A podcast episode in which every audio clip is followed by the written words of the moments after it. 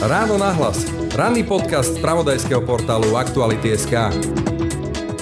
Ako vyzerajú teraz počas zimy dni Ukrajincov?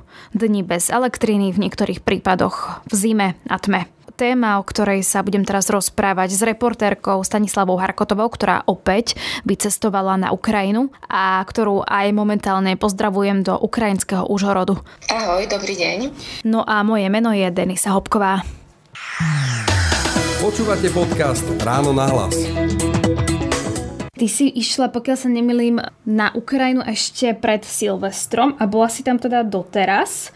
My sme vlastne za tú dobu zažili e, Vianoce, Silvester, e, proste sviatky, mali sme tu bezpečie, elektrinu, všetko, ale ako to vyzeralo na tej Ukrajine? Ja som vlastne bola e, počas tých novoročných a potom aj vianočných sviatkov v Kieve a v jeho okolí, takže viem ti povedať, že približne, že ako to vyzeralo teda v hlavnom meste. Mnohé tie rodiny mali skôr také symbolickejšie a skromné, také tie tradičné novoročné e, večere a stretnutia so známymi. Je to samozrejme ovplyvnené aj tým, že mnohí ľudia mali ťažký rok, e, či už e, proste sa bavíme o presídlencoch, ktorí boli nútení opustiť svoje rodné mesta, Takže samozrejme je iné sviatkovať doma a je iné sviatkovať v nejakom modulnom domčeku provizornom. Alebo sú to rodiny, ktoré minulý rok niekoho stratili, takže samozrejme aj to ovplyvňuje tú rodinnú náladu a ľuďom sa veľmi nechce do oslav. Tá, tá vojna spôsobila, že žiadne bujaré slávnosti ani na Nový rok, ani na Vianoce sme nevideli, aspoň teda ja aj keď som sa bavila so svojimi známymi, tak mnohí mi hovorili, že mali veľkú dilemu, či vôbec mať vianočný stromček, alebo teda ten novoročný stromček.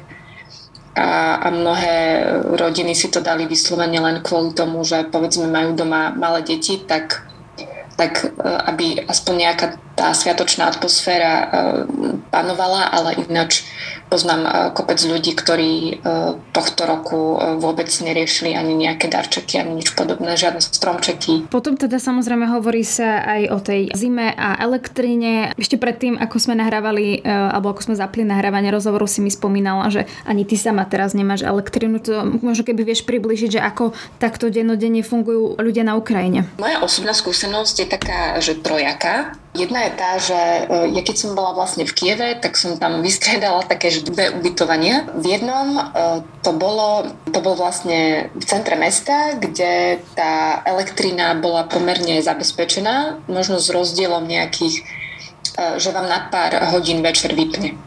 Ale tečie teplá voda, čo je, čo je super.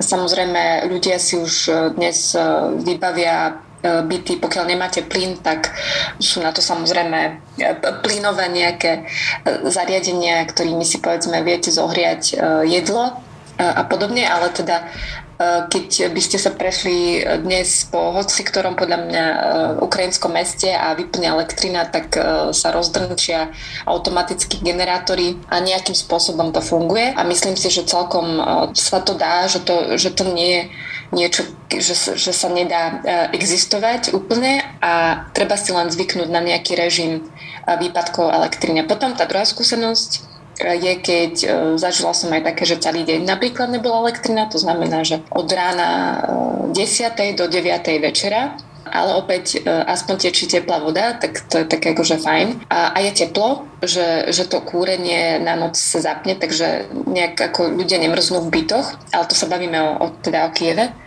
A teraz, e, keď som na Užhorode napríklad, tak má normálne oblasť zoznam hodín v závislosti od toho, v ktorom rajone alebo teda v ktorej mestskej časti sa práve nachádzate a tam máte pekný harmonogram, že od 9. do 10. bude elektrina. Teraz napríklad e, momentálne tu na Ukrajine máme 3 štvrte na 12 a to znamená, že do 4. ja nebudem mať elektrínu. Už na vás, aby ste sa proste zariadili E, ľudia vedia, hej, že, že kedy teda elektrina bude, kedy nebude a vedia, že za tie dve hodinky musia stihnúť hej, proste si oprať, uvariť e, a tak ďalej. Čiže Ukrajinci nabehli na taký systém toho harmonogramu, kedy sú bez svetla a nejakým spôsobom si na to zvykajú tým, že, že vlastne teraz aj to počasie e, je také, že síce v Kieve sme mali aj že minus 7, minus 8 počas dňa, tak e, to môže byť e, nepríjemné v tých ubytovaniach, kde nie je zabezpečené vlastne teplo, ale teraz ako sa zlepšuje to počasie a dnes už vlastne máme zase takú, také jarné, aspoň tu na Zakarpatí, tak, tak sa to dá celkom akože v tých bytoch vydržať, že stačí, keď si dáte hrubšie ponožky a hrubší sveter a dá sa to zvládnuť. Čiže tá Ukrajina sa nejakým spôsobom prispôsobila tým výpadkom. Ľudia rozumejú, že je to kvôli tomu, aby sa šetrila energia, aj keď samozrejme je to tiež také akože otázne, pretože e, samozrejme automaticky, keď sa tá elektrina zapne, tak ľudia si všetko teda začnú nabíjať aj mobily, e, spustia sa všetky práčky a rýchlovarné kanvice, čiže opäť ako to, čo sa ušetrilo sa za tie 2-3 hodinky aj, aj, aj asi aj minie. Ešte teda aj také napríklad, e, keď je zapnutá elektrína len v istom čase na pár hodín, tak ako to majú napríklad s obchodom, s pumpami a tak, že ako keby aj také tie existenčné veci. Keď sa bavíme napríklad o nejakej kritickej inš- infraštruktúre, uh-huh.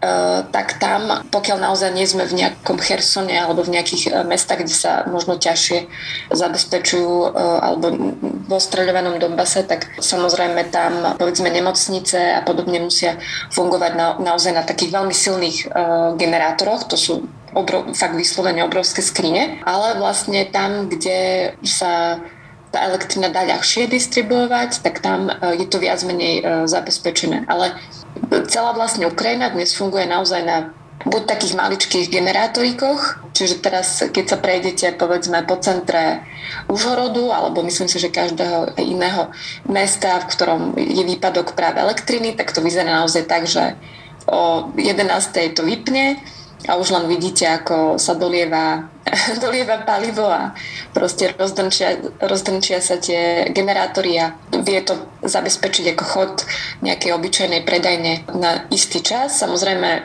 prináša to so sebou tie náklady, pretože vy musíte zabezpečovať ten benzín, takže tiež to nie je úplne, že, že zadarmo. Aj tým predajniam pravdepodobne sa dvíhajú náklady, ale je to taký ako zaujímavý fenomén, že, že keď povedzme doma nemáte elektrínu, tak si môžete vybehnúť povedzme sa nájsť do nejakej reštaurácie alebo ísť si kúpiť kávu alebo ísť normálne do obsluhy a tak. A ešte jedna možno taká zaujímavá vec, ktorú som zabila vlastne mm, povedať je, že v mnohých mestách fungujú tzv. punkty zlávnosti, čo sú vlastne uh, také stany alebo nejaké provizorné domčeky, kde je vlastne zabezpečená elektrina v prípade, že si potrebujete pracovať z, z počítača e, a nemáte doma elektrinu a už sa vám vybilo všetko, čo ste, čo ste mali, tak môžete vlastne prísť e, a tam vám urobia aj teplý čaj, môžete si tam posedieť. Je to taký coworking,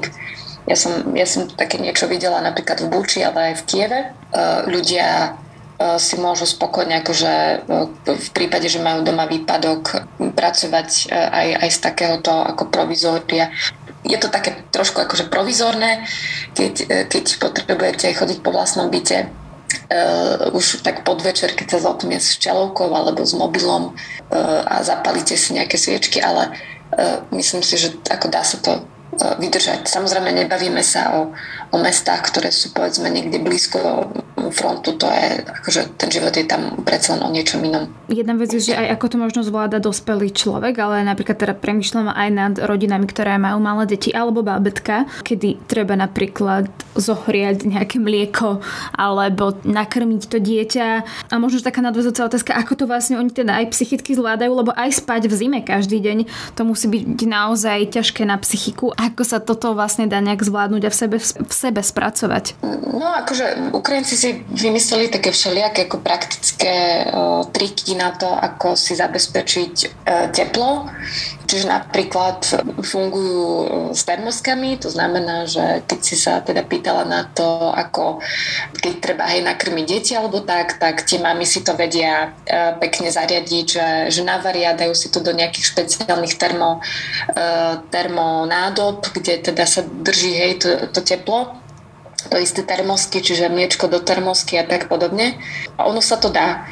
E, len e, je to nepraktické v tom, ako my sme zvyknutí na to, že hoci kedy si môžeš hoci čo zapnúť, tak teraz naozaj sa musíš riadiť nejakým harmonogramom a to ešte je to šťastie, že, že aspoň vieš, že odkedy dokedy, lebo sú momenty, keď dajme tomu vypne elektrina naozaj na mimo tých hodín alebo na oveľa dlhšie, než teda mm, sa spoliehaš. A potom to akože môže byť trošku frustrujúce, že už jednoducho ľudia sa nevedia dočkať, keď bude nám štvrtá a zapne sa elektrina, aby mohli proste urobiť nejakú, nejakú činnosť, a, ale teda zrazu je pol piatej a tak samozrejme všetci už tak akože trošku čakajú, že kedy už teda zapne a problém je, nastáva vtedy, keď sa nezapne vôbec. Napríklad tie ukrajinské vlastne služby sa snažia zabezpečovať tú elektrinu v krajine tak, aby, aby bolo zabezpečené napríklad teplo.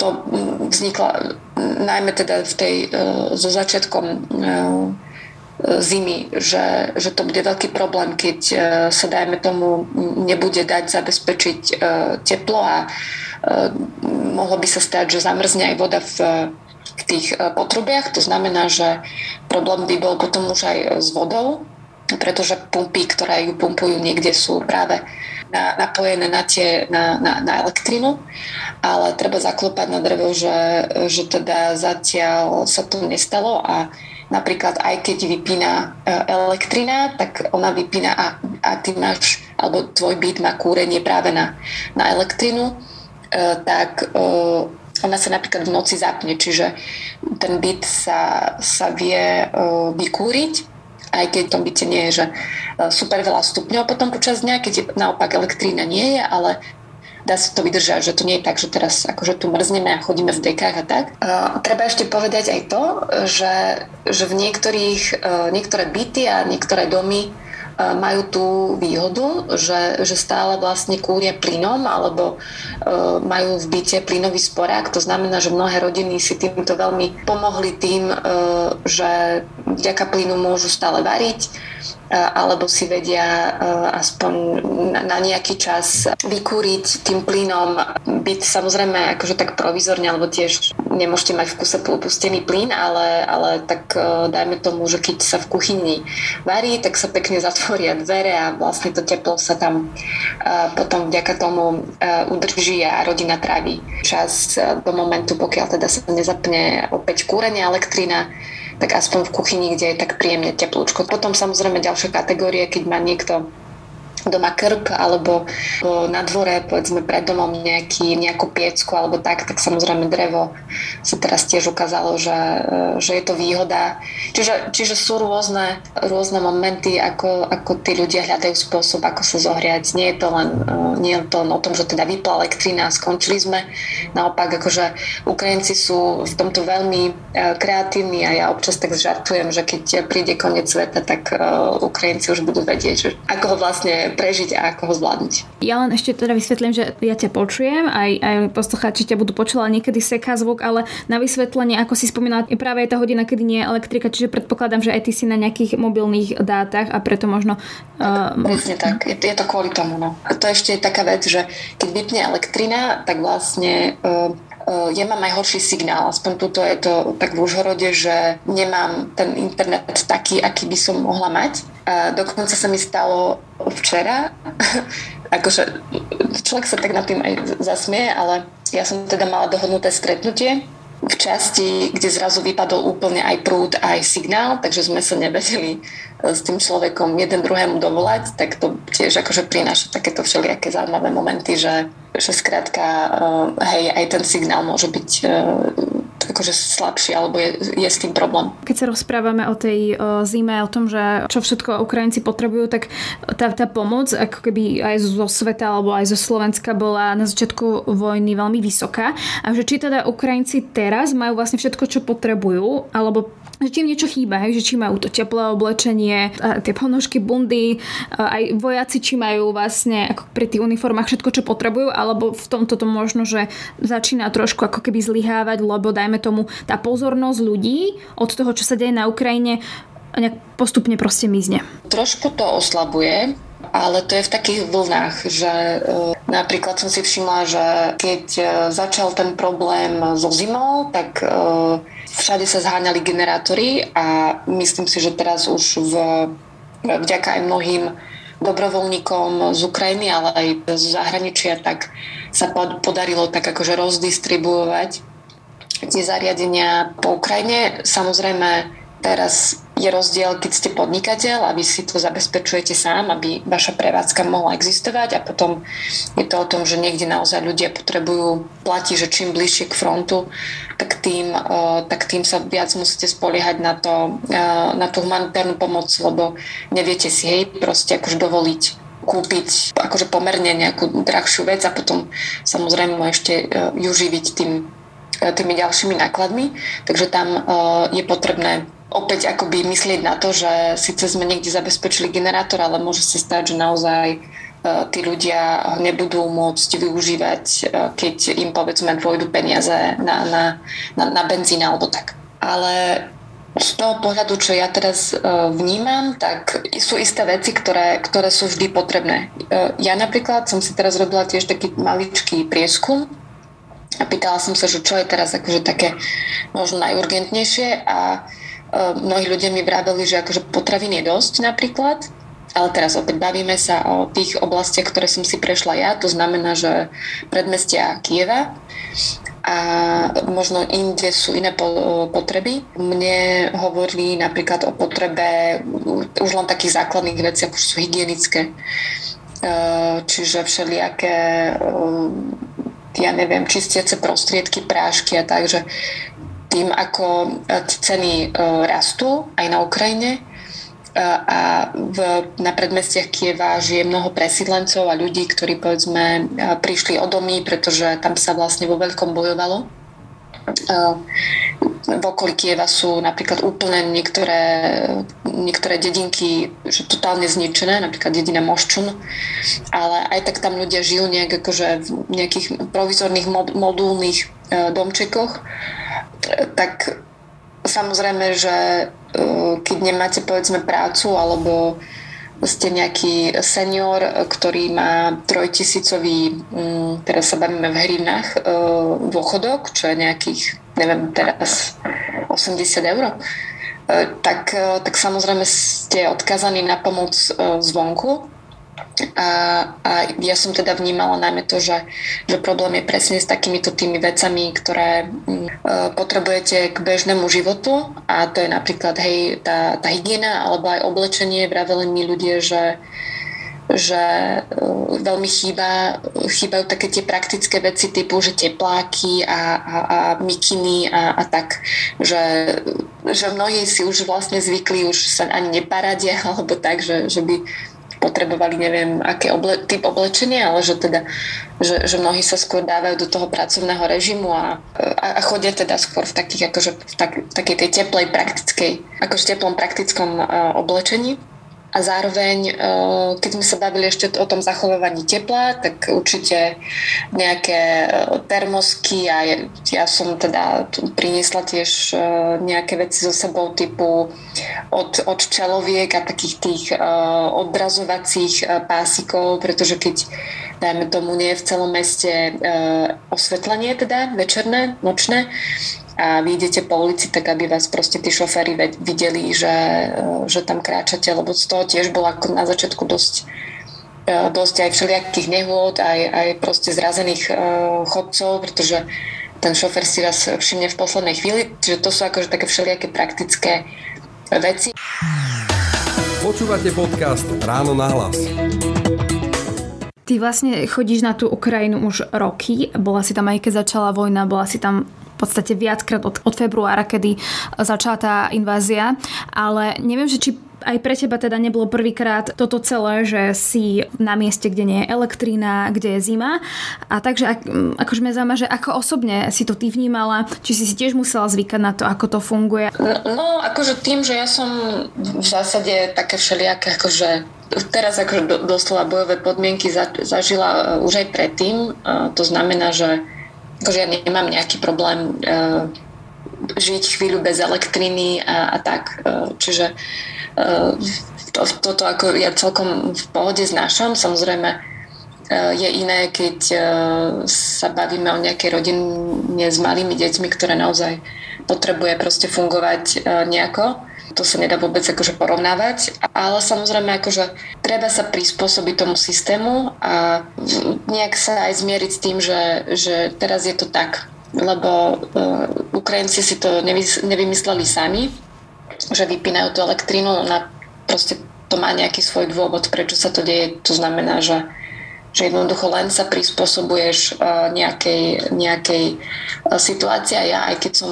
povedzme v koncom decembra cestovala na Ukrajinu, tak som si proste zobrala to najteplejšie oblečenie, uh, vzala som si všetky potrebné veci, aj teplý spacák, aj, aj kade čo iné, aby v prípade, že naozaj budem v nejakých podmienkach, kde že budem aj bez tepla, aj bez elektriny, aj bez teplej vody a čokoľvek, tak aby som to nejakým spôsobom zvládla. Samozrejme iné prísť povedzme na 2-3 týždne, a je iné proste v tých podmienkach potom akože fungovať 3 e, mesiace. Ale tak e, ja osobne akože myslím, že, že čo ja tu prežívam, to je asi úplne jedno. To je najmä o tom, že, že ako sa, celý, sa ľudia, ktorí vlastne žijú v Ukrajine, musia vysporiadavať s tým, že, že nie je to zďaleka len o, o tom, že nie je elektrina, ale stále akože vidíme, hej, že sa ostreľujú mesta na nový rok, Proste človek si na obed vyjde z, z reštaurácia. Prvá vec, ktorá keď vyjde na ulicu, ho, ho postretne, je, že to začne okolo neho burať, tak to tiež úplne nejako, prí, uh, uh, príjemné. Ale tak, taká je realita proste a ide len o to, že kedy a ako sa táto vojna skončí. Áno, a to je taká moja nadvezujúca otázka, že vo februári to už bude rok, odkedy teda začala tá invázia na Ukrajinu a že v akom štádiu je dnes tá vojna a ja sa to pýtam aj preto, lebo tajomník NATO e, vlastne uviedol, že okrem toho, že Západ čoskoro Ukrajine dodá viac ťažkých zbraní, tak v podstate hovoril, že sme v rozhodujúcej fáze vojny. A že či to takto vnímaš aj ty, alebo v akom štádiu je teda tá vojna? Také tie hlavné boje sa presunuli alebo teda presunú. Oni už vlastne niekoľko mesiacov bežia e, najmä na východe e, Ukrajiny, keď vidíme, že sa Rusi pokúšajú dobiť mesta Bachmut alebo Audievku, ale tam teda akože ukrajinská obrana stále drží. Samozrejme je to za, za veľkú cenu, pretože tam zomierajú naozaj stovky vojakov, takže, takže v tomto je to žiaľ smutné, že, e, že sme tohto svetkami. A potom ten ďalší rozmer je, to sú tie útoky na strategickú infraštruktúru, kedy sa Rus, Rusi pokúšajú Ukrajinu doslova vypnúť, takže, mm, takže má to také dva rozmery. Hej, akože e, mnohí o tom hovoria, že, že najmä ten pol rok nasledujúci bude e, kľúčový. Hovorí sa e, napríklad o tom, že aj Ukrajina by sa mohla pokúsiť o uh, oni to volajú kontranástup, čiže akoby ten protiútok a mohla by sa pokúsiť oslobodzovať územie na východe Ukrajiny. Na druhej strane sa hovoria o tom, že, že práve Rusi by mohli akože opäť raz prejsť do takého väčšieho, rozsiahlejšieho útoku. A teraz ide len o to, že, že na ktorej že či to bude opäť e, zopakovanie situácie zo začiatku roka, keď sa tlačia vlastne zo všetkých strán, to znamená aj zo severu, opäť raz, alebo sa obmedzia na ten východ, to znamená, že im pôjde najmä o udržanie si Luhanskej oblasti e, v hraniciach tých administratívnych a, a potom ešte zatlačenie e, k hraniciam Donetskej oblasti a možno potom prípadne ak by zaznamenávali úspechy, tak smer e, na Záporožie, teda obsadenie opäť Záporožskej celej tej oblasti, pretože teraz kontrolujú len jej časť a, a potom smere na mesto Dnipro, čiže opäť sa bavíme o tom juhovýchode uh, Ukrajiny. Ale čo presne sa stane, to je ťažké akože mne ako lajkovi predpokladať, alebo teda e, nejak akože opisovať, že, že čo, čo asi budeme svetkom, proste budeme si musieť na to asi počkať, ale teda keď si, keď si vyskladáš skladačku, hej, tak vidíme, že Rusi teraz trénujú mnoho nových mužov, ktorých mobilizovali, myslím, že teraz je to nejakých 200 tisíc mužoch. Zverbovali niekoľko desiatok tisíc mužov z ruských väzníc. To znamená, že opäť akože nejaká posila možno do radov tých uh, už známych uh, Wagnerovcov alebo tých akože um, skupiny Wagnera. A ide len o to, že teda do akej miery bude ten výcvik uh, efektívny, lebo teda vycvičiť bežného muža v priebehu 3-4 mesiacov, no to tiež je akože asi to teda nie je úplne, že profesionálny vojak, ale áno, je to človek, ktorý tiež môže na tom boisku niečo, niečo mm, spraviť. A, a druhá vec je, že s akou výbavou a akými zbraniami uh, tých mužov do, do toho terénu uh, pošlu. Aby to pr- proste akože z pohľadu Ukrajincov, aspoň čo ja som sa bavila, tak, uh, tak oni, oni tvrdia, že proste proti tým zbraniam, ktoré by mal Ukrajine e, dodať e, Západ, tak e, to bude len opäť o, o stratách proste v ruskej armáde. Potom je ešte tá otázka, že teda či príde niečo aj zo severu, pretože pozrela som si aj taký celkom zaujímavý rozhovor s jednou z armádnych dobrovoľníčkov, dobrovoľníčiek, Máriou Berlínskou a ona napríklad pripomína, hej, že, že vlastne Kiev naďalej zostáva tým hlavným cieľom Kremľa. Čiže ona predpokladá, že skôr či neskôr budú tlačiť aj týmto smerom a dala teda dosť, ona dala takú dosť pesimistickú prognózu, že, že vojna sa len začala, čiže keď niekto predpokladá nejaké rýchle ukončenie v roku 2023, tak je tam ako veľký otáznik. Ale potom opäť mnohí Ukrajinci sa vrátia k tomu akoby optimistickému scenáru. Veľmi sledovaným na Ukrajine je šéf vojenského spravodajstva Kirilo Budanov, ktorý teda dal v minulosti viac, e, viac vyhlásení, ktoré sa nakoniec naplnili. On bol ináč jeden z prvých ľudí, ktorí e, vo verejnom priestore aj pre západné médiá, aj pre ukrajinsky komentoval. Ešte myslím, to bolo roku, za, koncom roku 2021, že teda dôjde k ruskému útoku väčšiemu a, a stalo sa. A teraz vlastne Budanov hovorí o tom, že vojna by sa mohla skončiť v druhej polovici roku 2023. Tak samozrejme, Ukrajinci sa skôr chcú držať z toho optimistického plánu, ale teda vidíme asi teda v roku 2023, že ako sa to nakoniec celé vyvinie. Lebo viem si predstaviť, že jedna vec je akože niečo možno mať strategicky rozplánované a druhá je, že čo sa reálne akože bude odohrávať na tom boisku a, a to ja si neviem predstaviť, že ak sa toto dá všetko naplánovať. Toľko teda k udalostiam e, na Ukrajine. Stanislava Harkotová, ďakujem pekne. Ja tiež ďakujem pekne za pozvanie a pekný deň. Všetky podcasty z pravodajského portálu Aktuality.sk nájdete na Spotify a v ďalších podcastových aplikáciách.